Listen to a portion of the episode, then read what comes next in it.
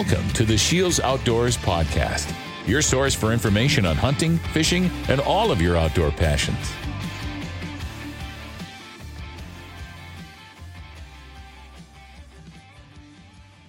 Hello, everyone, and welcome to the Shields Outdoors Podcast. Today, we're going to be talking about hunting and conservation. So, those two things really go hand in hand. And today, I have public land activist and general conservationist Sam Soholt with us today. So, Sam, how's it going? Uh, it's going well. Thanks for having me on. Uh, Yeah, yeah, pumped, absolutely. pumped to talk about all the stuff I love to do. So, for any of the people that follow Sam on social media, you probably have a pretty good idea what we're going to be talking about today. And um, you know, but for those who do, who don't know who you are, can you just kind of give yourself a little background, what you're all about? Sure. Uh, you know, I grew up in the Dakotas, um, so grew up in South Dakota, uh, went to school in North Dakota, and now live in North Dakota, um, and have been a passionate outdoorsman, uh, hunter, fisherman my entire life, uh, and kind of turned that into a career uh, on the photography side of things, and began shooting uh, video and photos uh, a little over a decade ago now, and kind of became a a better term than freelance is kind of a permalance, like photographer. I've been kind of doing that since I graduated college. Uh, never got a real job, and so I just traveled all over the world and shot photos uh, for different companies within the hunting industry or following around different hunting personalities uh, and documenting what they were doing. Uh, but about four years ago, kind of made the transition into more of the conservation side of things. Uh, you know, I had a lot of good role models to look up to, uh, guys like Jason Matzinger, Randy Newberg, um, and I knew that I wanted to do more for the hunting industry than just be a photographer. And so, just ideas started swirling around, and, and it, it all started with turning an old school bus into a rolling hunting shack and using that as a giant billboard to raise awareness about public land issues as well as educate people about how to get involved in conservation and really trying to tell people that it's not as hard as it may seem. Uh, and, uh, you know, actually getting involved in conservation is more than just buying a hunting license or a fishing license uh, and trying to, trying to help people get involved. So uh, been doing that for four years. Um, and really trying to talk about public lands as much as possible and try to help people understand our public land system. And then on top of that, uh, my brother Josh and I started a company called Public Land Tees as a way to give back to all of the organizations and initiatives that protect all of those uh, public lands and habitat and access for sportsmen and women. And so we started Public Land Tees four years ago, and as of uh, today, We've raised uh, a little over $165,000 to give back to protect those places that we like to spend time.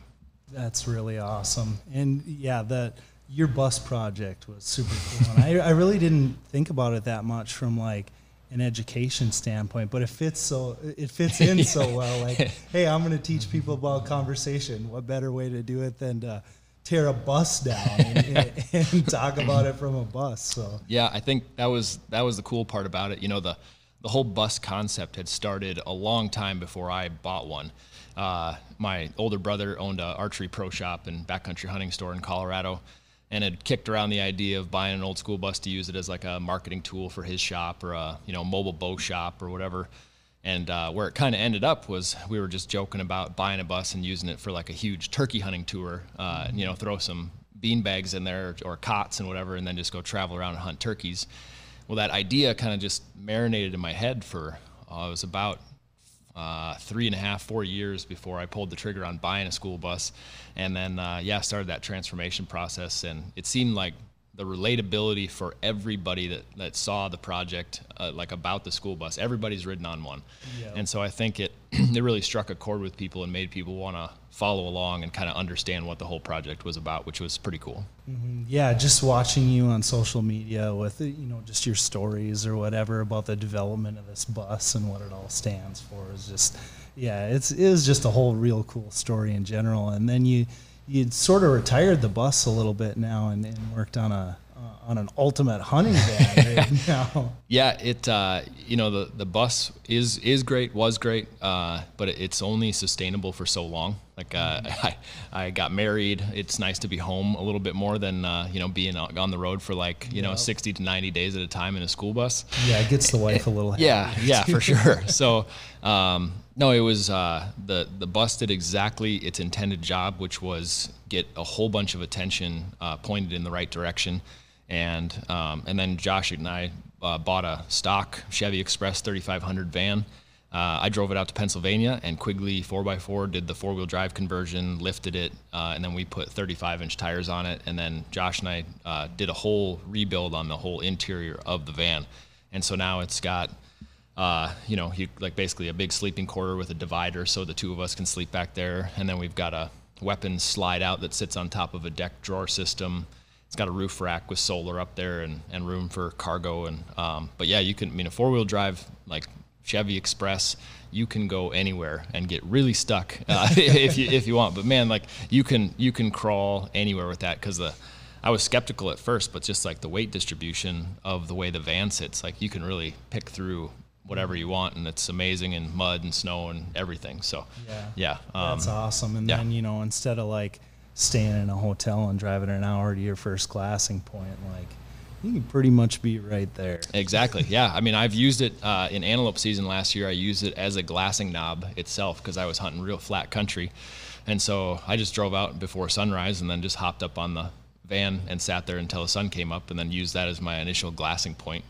Nice. um, but Hunt smarter, not harder. That's right. right? Yeah, there exactly. You, you, work hard enough when you're out there. yeah. As well. Yeah. Take every bit of advantage you yeah. can. Yeah. But uh, no, the, the van in comparison to the bus is pretty nice. Uh, it's nice to have heat and AC and cruise control and uh, you can drive the speed limit.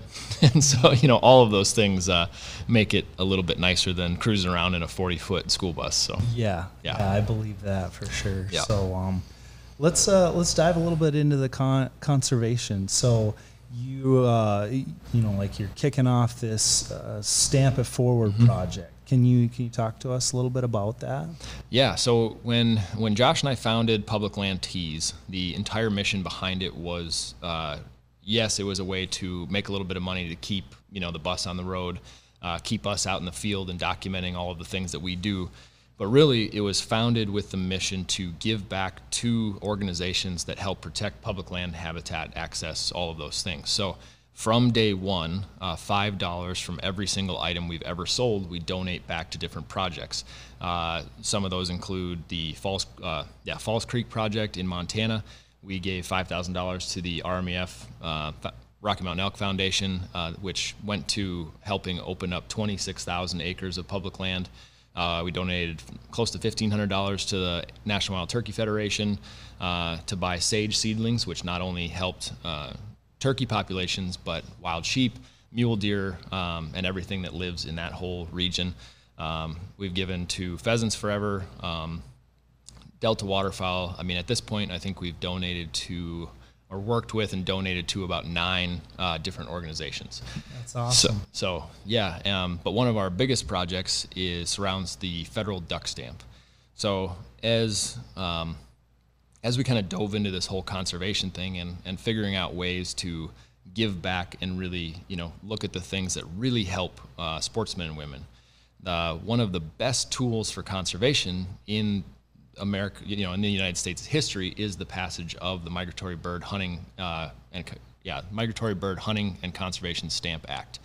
And uh, for anybody listening that doesn't know about the duck stamp or has never waterfowl hunted, the duck stamp was passed in 1934, and by law, 98% of the purchase price of a duck stamp has to be spent on wetland habitat. So that includes the National Refuge System waterfowl production areas, conservation easements, um, basically buying up or leasing more wetlands with 98% of the money spent on federal duck stamps. So we started looking at this tool that was already in place. And once you start to learn about all these things, sometimes you understand that it's better to use a tool that already exists and figure out a way to leverage it a little bit different rather than fabricate your own tool. Mm-hmm. So what we came up with was Stamp It Forward, and it's rolling right now. Um, and we started it in 2019, and basically, I had no idea if this would work or not, but I just opened it up and asked people to send us money directly. Uh, we opened it up through Venmo, PayPal, uh, the website, and just asked for people to donate money. And for every single donation of $25, every, basically every dime that we received, we go out and buy more federal duck stamps. Um, and so in year one, we raised enough money through individuals donating and companies donating and matching our initial donation of 100 stamps. Uh, year one, we bought 1,000 duck stamps, which raised about $25,000 for conservation. Uh, last year was year two. Uh, we bought uh, just shy of 1,600 federal duck stamps, uh, which equated to just shy of $40,000. And right now, uh, we for year three, we're going pretty strong already.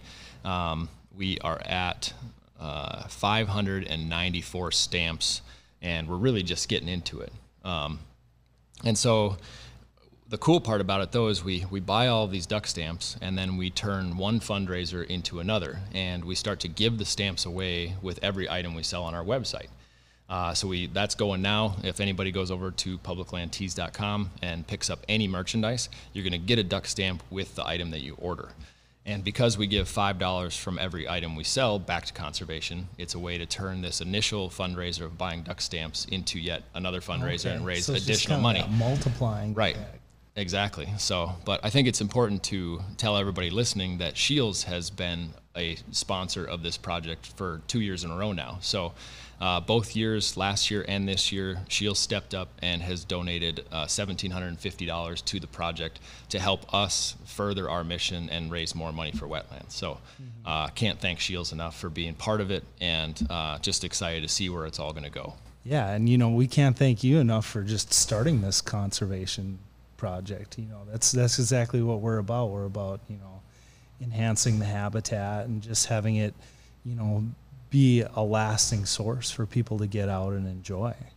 Yeah, absolutely. And I, I think that's important for people to understand is without, you know, companies like Shields uh, stepping up and doing things like that, I mean, literally it's, it is an investment in the future customer, right? So uh, by protecting these resources that we have and use and love, uh, for future generations, we know that it's just cyclical. Like, you know, the people that are spending time on those lands are going to come shop at Shields. And through that money, whether, you know, like it's, and you can multiply it there too. If somebody, you know, comes in, shops at Shields and buys a gun, that go, 11% of that purchase goes to uh, the Pittman Robertson Act, which is another conservation fund. So there's, it's all interconnected. And as long as we're all working together to help further and protect the future of habitat, access, all of these things, uh, I think we're never going to see it go away. So I think that's kind of the exciting part of all this. And, and it's been fun to just figure out new and creative ways to raise money so we can make sure that stays the case. Yeah, absolutely love that outside the box thinking and just, you know, giving back to the sport that's, you know, giving you a chance to work work not in an office job, basically. yeah, I mean, like my entire life is surrounded in the outdoors. So anything that I can do to protect it and, you know, keep staying in a basically a career that allows me to live the way I want to live and, and still pay the bills that I need to pay. Like I, I, I'm super lucky. I mean, I, I'm, I've been blessed beyond belief uh, in that realm. So Yep. So I mean, th- there's a lot of people that aspire to like work in the outdoors. What sort of uh, what sort of advice would you give to somebody for that? Yeah, I, I wish I could give like really clear advice. I think the best thing to understand is that there's no one like perfect path into the outdoor industry. So the way I got in was getting an internship through a hunting show. So when I was finishing college, I uh, basically was just all excited about archery hunting. I had just started that year uh, in 2010, and I had gotten lucky, you know, beginner's luck. I had shot a couple deer within about a week and a half, and I just started. I'd always had an interest in film and photography, mostly on the video side, and uh, I just started cold calling, cold emailing anyone that I could find a contact info for. Um, and after you know the 70th email or whatever it was, I got an email back from Bill Winke down at Midwest Whitetail, and uh, I drove down over Christmas break and interviewed. And that was kind of my start into the industry. And then I just used uh, networking and and any opportunity to meet more people within the industry as a way to kind of further my career. So there's a lot of different avenues. So if, if people listen to this want to work in the outdoor industry, try to figure out what avenue you want to go down, whether that be creating content like I do, whether that be sales, whether that be conservation, whether that be uh, like figure out what avenue you want to go down in the space and then just take that first step, whatever it is, whatever it seems like you need to do to start. That I think that's probably the best advice is to you just have to take a chance and know that more often than not, like nothing's going to come of it. But it's just a numbers game at some point. So yeah. if you stay persistent and you stay persistent, stay in your niche, figure out what you want to do, and just keep moving down that road, I think everyone's going to be able to start to see those doors open. Um, so yeah, that's probably the best advice. Just start. Yeah, and definitely not be afraid to hear no. Yeah, because you'll hear no a lot. yeah, that that just kind of comes with hunting in general, whether it's like trying to find new hunting land Mm-hmm. or anything like that. But you know, as long as you're persistent, as long as you stick with it, as long as you're willing to work hard, you know, keep trucking along, and good things will happen. yep, absolutely. So Oh yeah, one you know one opportunity that came along is uh, is your recent trip. So you went to Alaska, right? Yeah, yeah. Just got back from uh, just under three weeks in Alaska. Um, had been, I, I, I was lucky enough um, a few years back to go up to Canada and shoot photos on a couple different moose hunts, and had a blast. Uh, you know, shot uh, both times I was up there. The the people that were hunting shot moose, and so was always kind of in the back of my head a bucket list that I you know a hunt that I really wanted to do, and so I guess two years ago now was kind of when planted the seed and started to figure out like the logistics of getting up there. And originally we were going to drive the van all the way to Alaska and then go in and moose hunt and then drive all the way back, hopefully with a couple, you know, fif- Yeah, 50 with- to, with some with some with, with some poundage on the paddles on the roof rack, right? And uh, and then that little thing called COVID happened, and so Canada closed. So we canceled our trip to Alaska last fall in 2020, and uh, just chased you know the normal stuff: elk, mule deer, whitetail, um, everything last year. And then going into this year, uh, found a, uh, a pilot, um, Sportsman's Air Service, found a place that would fly us into a drop camp, uh, be able to stay in a little like trapper's cabin, little 10 by 12 shack, and uh, the uh, for for us it was semi affordable, and so we, we put together the the money we needed to to make it happen, and uh, yeah, went up there September 10th, flew into camp on the 12th, and then we hunted all the way from the 12th or yeah, starting on the 13th, we hunted until the 25th, which was the last day of the season. So we uh, we had 13 days of of hunting up there, and you know you don't take a single dry step the entire time you're up there. It's like walking on a giant sponge. Uh, but we had we had a blast. Um, unfortunately, or you know, however you want to look at it, we did not end up shooting uh, a bull. In 13 days, we only saw two bulls, which was felt a little slow. Yeah, one, one could call that slow. Yeah. not seeing more Yeah. than two target animals in 13 days. Not the best rate. No, not the best rate. You know, overall, we ended up seeing uh, 11 moose total. So we saw nine cows and two bulls, and uh, and just didn't have quite the the uh, the rut activity in our area that we were hoping for. So. Uh, we hunted hard every day, you know, hunted, um, would basically just, you know, try to get as much information about what we were doing up there, like for a drop camp moose hunt um, before going up. So we did a lot of like spending time in the same area and calling and, and raking and just trying to like start to bring animals into the area. Um, and we had a few good weather or like, you know, a few good moose hunting weather days early on. And then we had about four days where the temps really warmed up and it was sunshine and you know not a whole lot was moving of anything. Um, and then it started to cool back down and we were really excited for like the last you know four or five days of the trip. Uh, but that excitement was short-lived because nothing ended up uh, stepping out. But um, you know had some cool interactions on the fourth day of the trip. Uh, i was up to bat and had a bull come by about like the last 15 minutes of light.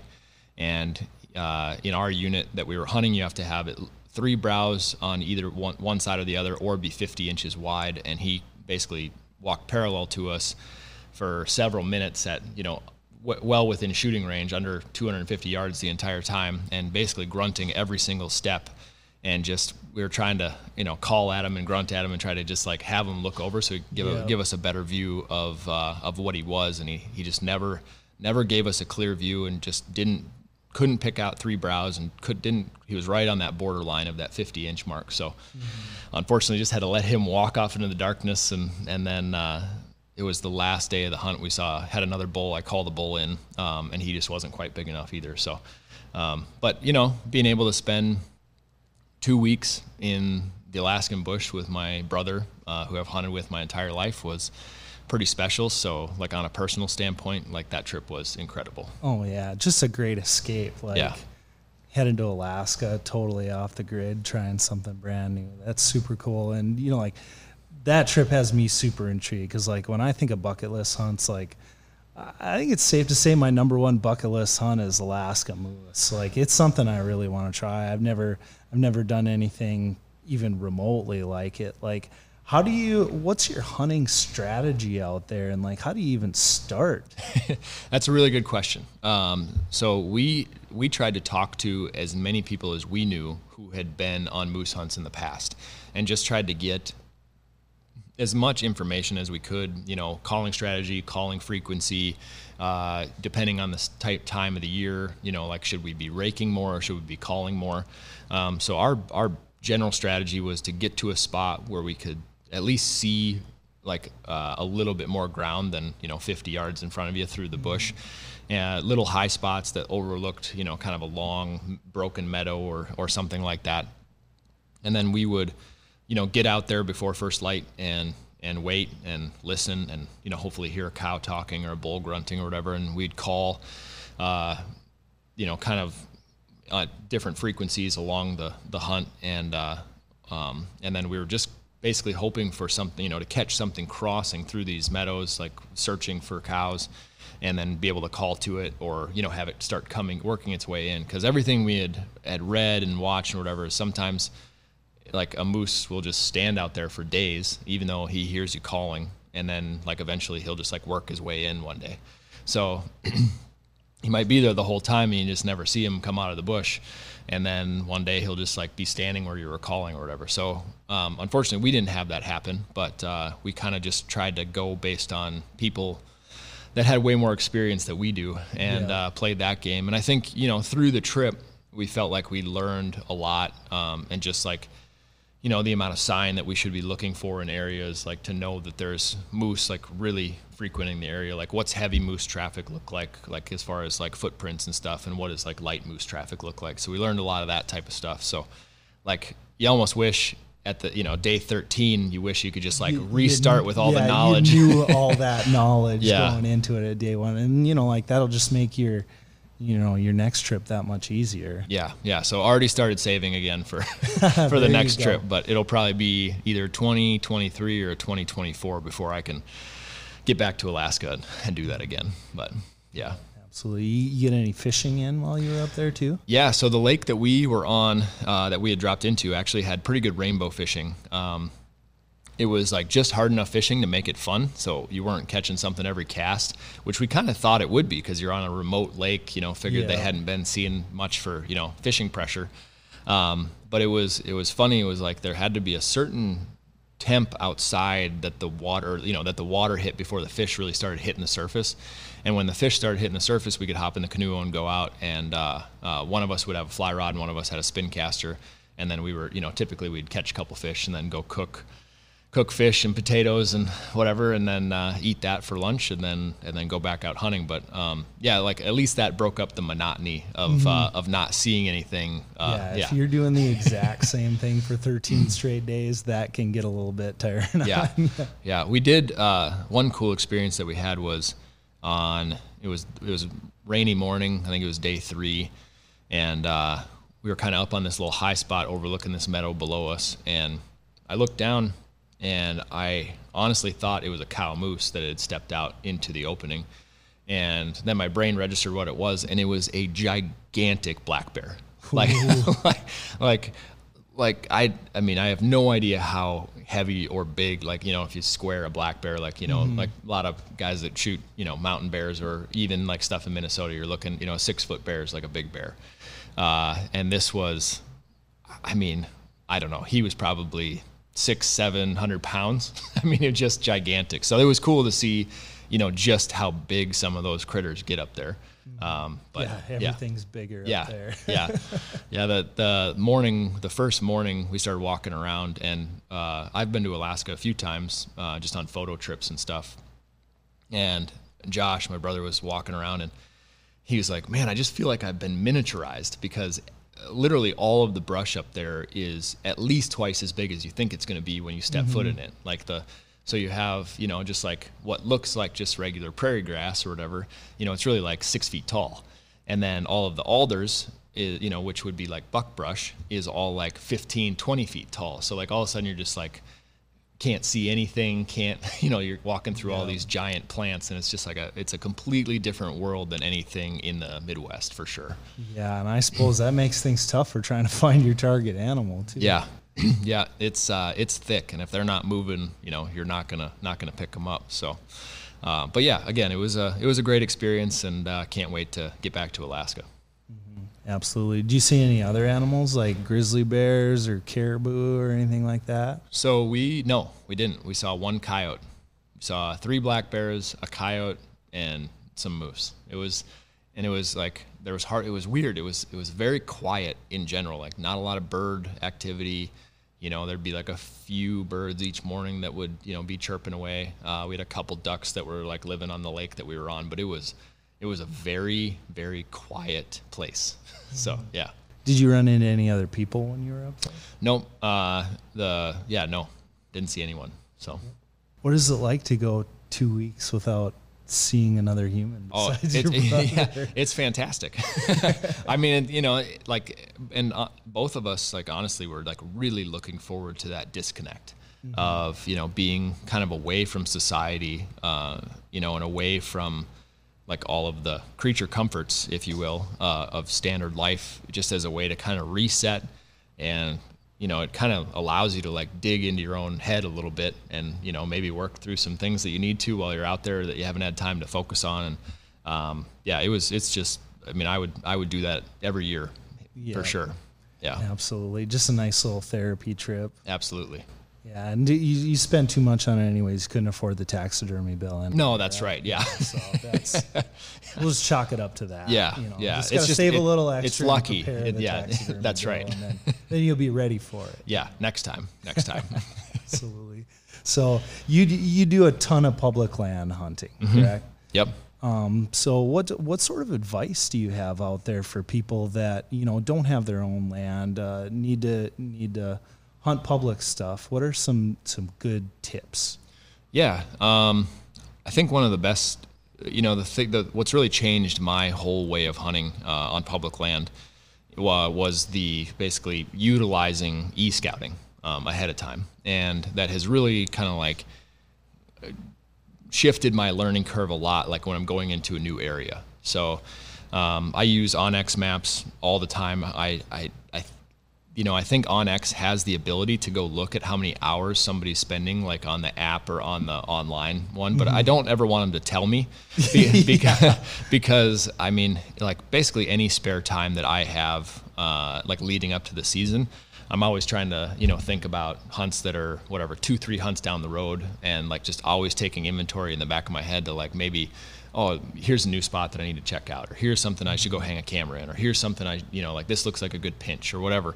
Um, but utilizing that, you know, onX maps and e-scouting, uh, and then just for like that, but keeping it simple, right? So if we're gonna, you know, if we're talking about deer, let's talk about deer hunting, you know, for e-scouting. So deer need three things they need bedding they need food and they need water so most of the time you know like water's not an issue. There's there's quite a bit of water you know everywhere once you start to get into stuff even in dry areas. You know you were just talking we were talking before the podcast about you going out west and and uh, there was a lot more water than you had anticipated. So uh, really you're just looking for for food and cover at that point. So i i try to find um, chunks of public that even if the public land doesn't have those three things, it might be a transition between those three things. So small little chunks that are between an ag field and there might be a little creek that runs through like on the other property, like on the other side of the public. I try to find areas that, you know, if it doesn't have all the things that a deer needs to live on, it's the like basically the highway between those things that a deer needs. So when I'm and and I'll I'll look at you know like it doesn't have to be a giant chunk of public. I think uh, and if, and if you do hunt a giant chunk of public, I think you need to be willing to go farther than the next guy. Uh, and that's kind of what it comes down to on that. But um, it doesn't need to be some sprawling acreage um, to uh, to get into good hunting. So, yeah, the, yeah, those little chunks of public they can be kind of some hidden gems because mm-hmm. often you know, like there's generally a lot of people that are hunting public. You'll run into you know decent amounts of pressure, and you know those smaller ones get overlooked. Yep. But if you look at it from a, like a holistic perspective, like what's around in the whole area. Maybe you can't hunt the ag field, or maybe you can't hunt the bedding area, but you know, like this little chunk of public's got a nice little pinch point. Mm-hmm. Like, that's something definitely worth looking at. Yeah, exactly. And uh, you know, there's a there's a really prolific whitetail hunter, Dan Infalt.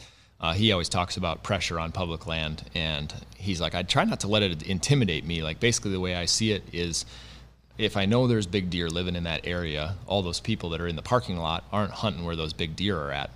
If if anything, they're pushing them more to the spots that I know they like to live at. So mm-hmm. he's like, sometimes it gives you an advantage. Um, and you know, my brother Josh, like he's said it many many times, and uh, I always try to like because I'll get frustrated sometimes when it seems like there's quite a bit of pressure. Uh, but a lot of times you have hunts work out uh, because of hunting pressure you know, and it, like it could go both ways. So it might ruin a hunt. Sure, that'll happen sometimes if somebody you know walks under your tree or walks past you, you know, like comes into the drainage that you're glassing for mule deer, or you know, you call each other in on the elk mountain. Uh, but like sometimes they might you know scent bump something to you, and you know it just sneaks out the back, and all of a sudden it's you know right next to you. So you know, a couple of the or one of the biggest deer that I've ever shot was because there were pheasant hunters in the area. So I like just I mean, total luck.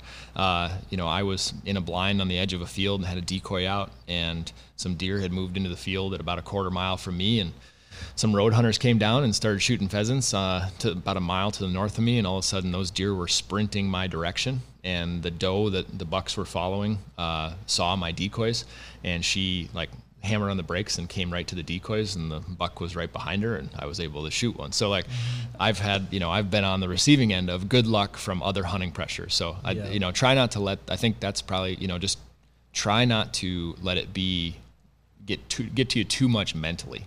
Um, just be willing to pivot if you need to. I think that's probably the biggest, other biggest thing on public is it, everybody can go there. So yeah, I think you, that is a great piece of advice for yep. public land is being willing and able to pivot and have a plan B mm-hmm. and have a plan C and yeah. plan D. yeah. Because you just never know what's going to happen out there. And yeah, like my, my most recent trip to the Badlands, I was hunting public stuff like a, like a 15 mile by 15 mile chunk of public. And it was the first time that I'd hunted there. And you know, like I, I saw like some road systems that showed up on onX.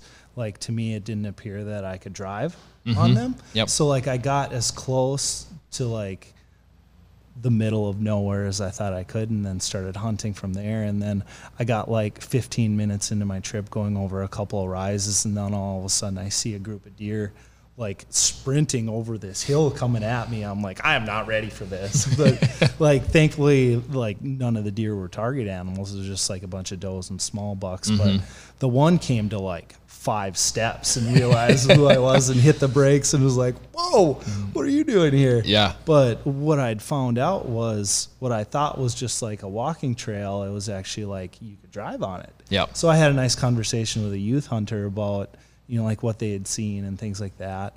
And then I realized, like, okay, you can drive on that. So then you just kind of take that information and okay, I can get, I can get down that road a little ways to get right. to this other chunk that like I would have had to walk five miles to get to where I right. want to. Now I have to walk one and a half. Right.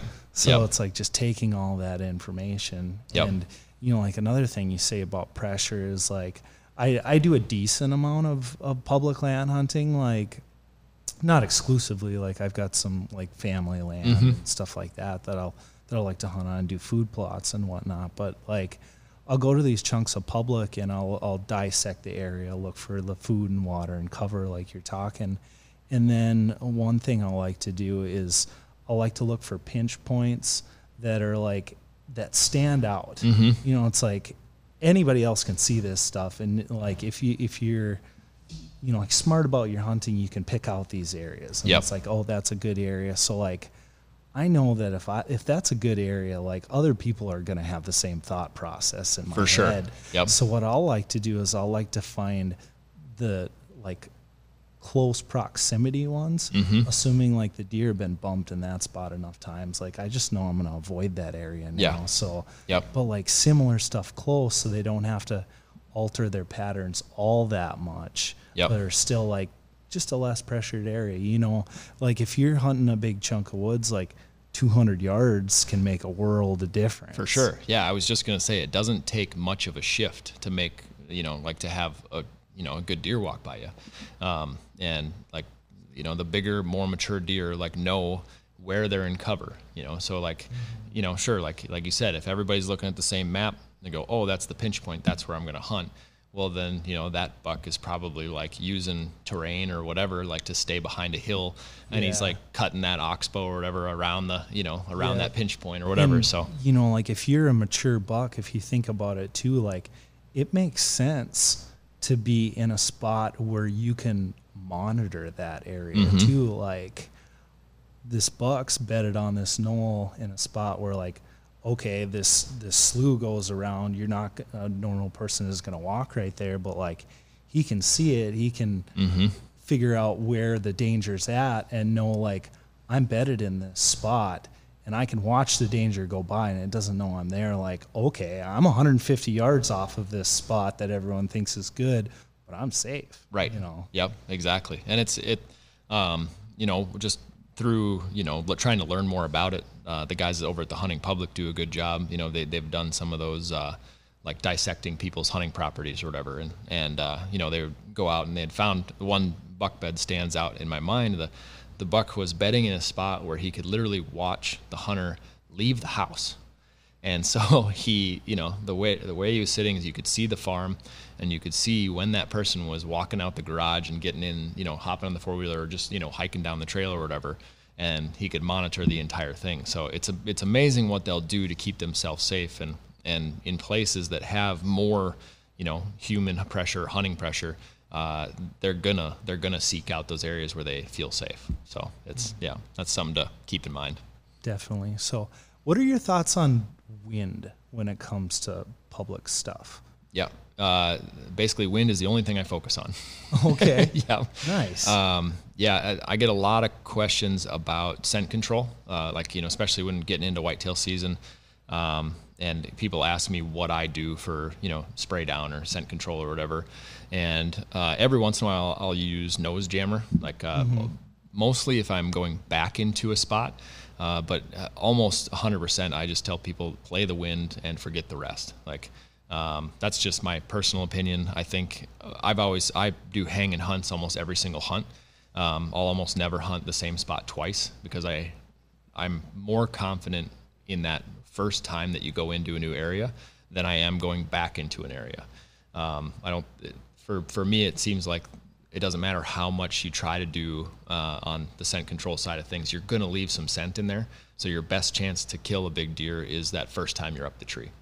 Um, so I, I mean, I also bring things like biscuits and gravy for snacks into the, into the tree. Yeah. So I, I'm probably not the right guy to ask about scent control, but yeah, I've, I, I, um, I have like five different apps on my phone so I can map the wind and like try to figure out which one's actually correct. And, um, you know, it's still wrong quite a bit of the time, but, uh, you know, there's a couple different apps where you can actually watch like the general wind pattern. Um, and I use that a lot. Um, and so I know like, okay, like the wind, you know, like that weather station is calling for a northwest wind, but on the wind map, it there's a break in that you know pattern of wind, like on this line, and like it's you know just far enough east of that weather station where it's not picking it up or whatever, like on the you know the forecast. So, um, but yeah, I I'll I'll try to approach you know places I'm going to hunt with the wind in my face as best I can or a crosswind, and then I'm just you know definitely playing the wind as much as I can.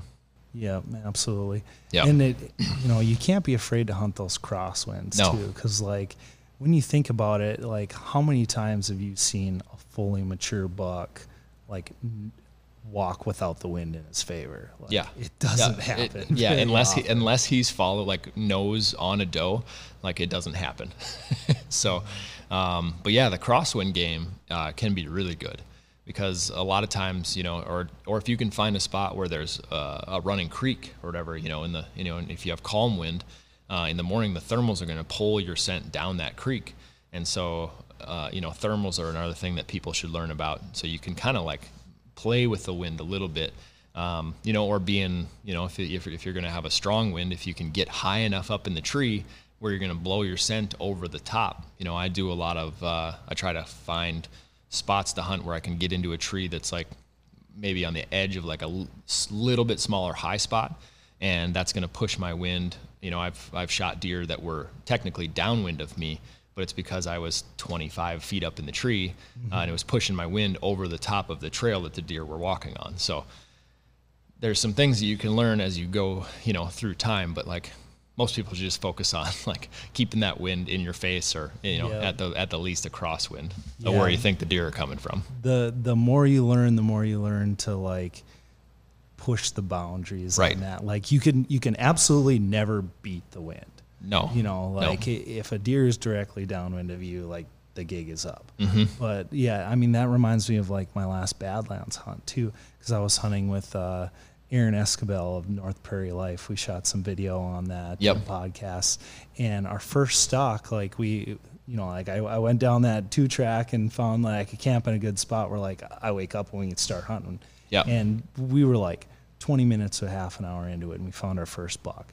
Like it was, it was a really nice three by three, tall, still in velvet, which was kind of weird. Yeah. Um, but he was in this spot where like, so the wind was perfect in our favor when we went up, to, like, and found him. So we found him at like 500 yards, and he was on the bottom of this steep cliff. So like, and we look in between me, in between us and the deer. It's like, there's no way we can get to this guy. Like he, Sure. he will pick us out. Yeah. But you look at that cliff and it's like that's 40, 30 feet. Mm-hmm. And, you know, like with the wind blowing hard, like it's going to go right over the top. So Right. it's like, all right, let's just loop around them. Let's go over the top. Let's see if we make this happen.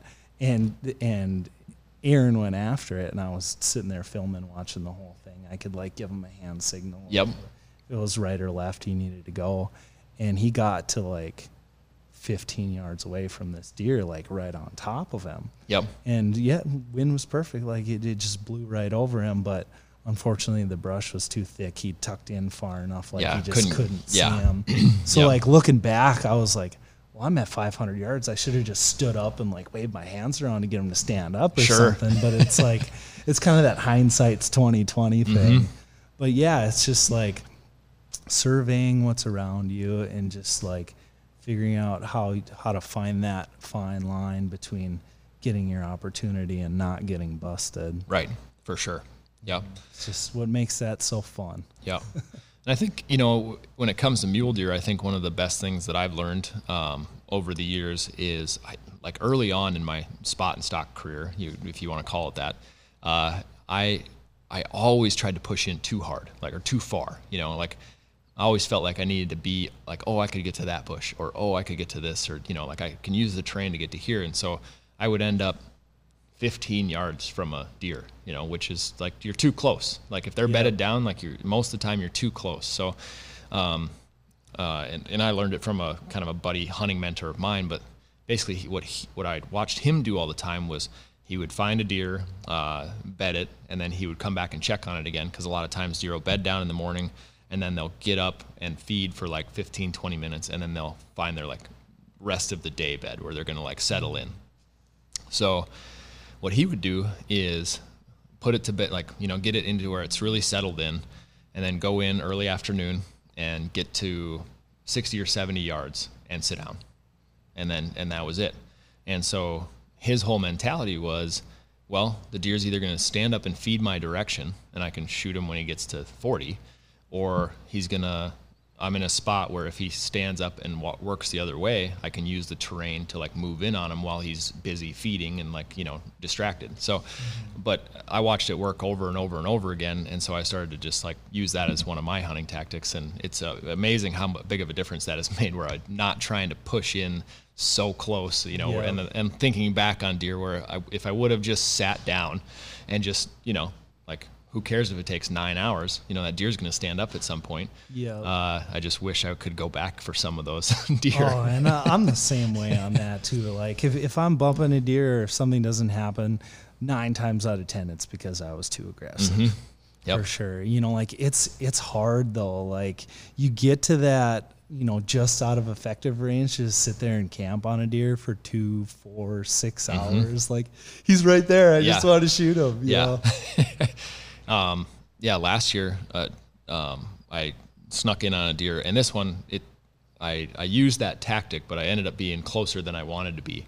Um, it was blowing 35 miles an hour, and the where he was bedded, like you know, total line distance wise, I was only like 15 yards from him, which is way closer than I wanted to be. But it was as close. It was where I had to be to stay out of the shadow, like that he would see above. And uh, the wind was blowing hard enough that, like, I thought that when he stood up to start, you know, moving around, I'd be able to get a shot. So I sat on him for like four hours, uh, and he stood up once and then just rebedded in the same bed. You know, it was it, the sun. It was in full sunshine, which typically they'll bed in the shade. Um, but the wind was blowing so hard that he was staying cool, just like laying up against the clay, you know, bank or whatever. So he was just out there suntanning, like in the in the wind. yeah. Just having himself Yeah, day. just great. And then uh, um, my brother was with me, and I kind of snuck back around this little knob, and I, you know, like quietly was like, well, he stood up once, and then he just bedded back down, and he kind of motioned to me. He's like, "You want me to throw a rock? Like try to, you know, try to throw a rock over and try to get him to stand up. Like, you know, if we blow him out, well, unfortunate, but like, you know, at least maybe he'll actually get up because it was at this point it was like kind of getting to that point in the day where he either needed to stand up or we needed to leave. so, Yeah. so Josh sneaks down behind me. I uh, snuck down in like one more. There was like these deer beds that I was standing in. And I snuck down one more just to like be in a spot where I could shoot both directions. And uh, so I got ready. I came to full draw. Josh picked up a rock and threw it. Well, it was kind of like this long, about I don't know, six or seven inch long rock, but it was kind of flat. It was like a and uh, he lofts this rock trying to throw it over the top of the deer. Well, the wind catches it, and we're not hundred percent sure, but we're almost sure that he like that he hit the deer with the rock because you know most of the time if there's some disturbance nearby, like the buck will just stand up, look around, try to figure out what's going on. Uh, no, that deer shot out of his bed like, well, like he'd been hit by a rock. so, so this deer jumps out of his bed and basically runs around the knob that I'm standing on, and like then stops at about 35 yards and like trying to figure out what was going on. And I was at full draw, so I was just, you know, it was kind of like following him, like you know. And then he came to a stop, and I shot, and then. I hit him, and he. Uh, I thought he was just going to tip over on his back. And it was, and uh, he caught his feet, and he sprinted downhill, and like tried to jump this little drainage in the bottom, um, but couldn't. And he hit the other side of the drainage so hard he broke his right right antler off. so, so, um, but yeah, that was you know it was one of those experiences where like my whole goal was just to get within shooting range and then sit down, but the terrain allowed me to move you know in a little bit closer, and the wind covered my sound, so I was able to you know stand right Yeah. there and and make it happen. But yeah. Just comes back to being able to pivot, right? right, exactly. Yep. Awesome. Well, you know, that's some great public land information. Talk a little bit about your Alaska trip and, you know, Stamp It Forward project. So, for people that want to uh, to donate, how do Mm-hmm. they do that now? Yeah, so we have a few different ways you can donate to Stamp It Forward. Uh, you can do it right on our website at publiclandtees.com. Uh, it's the first item on the page. It says Stamp It Forward donation. Uh, and if you go on there, it's $25. You can buy as many as you want. And with all of the money, we'll go buy more duck stamps.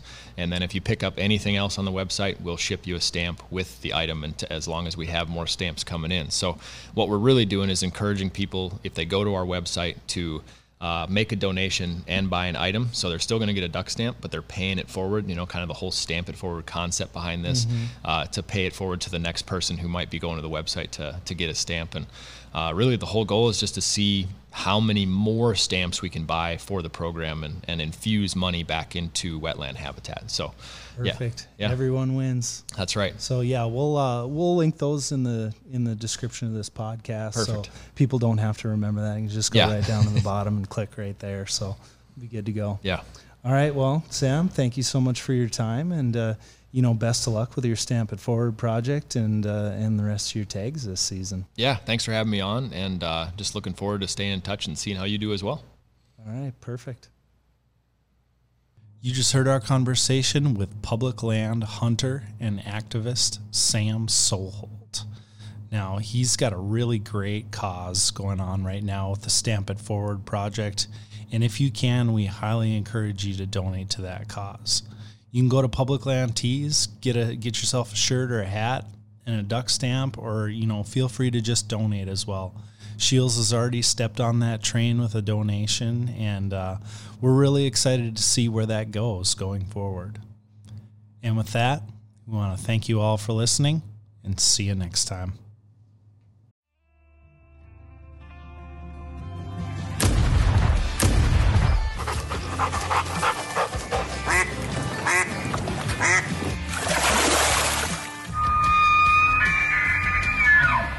Thank you for listening to the Shields Outdoors Podcast. Stay tuned for future segments and visit our social media pages, Shields Outdoors on Facebook and Instagram for daily updates.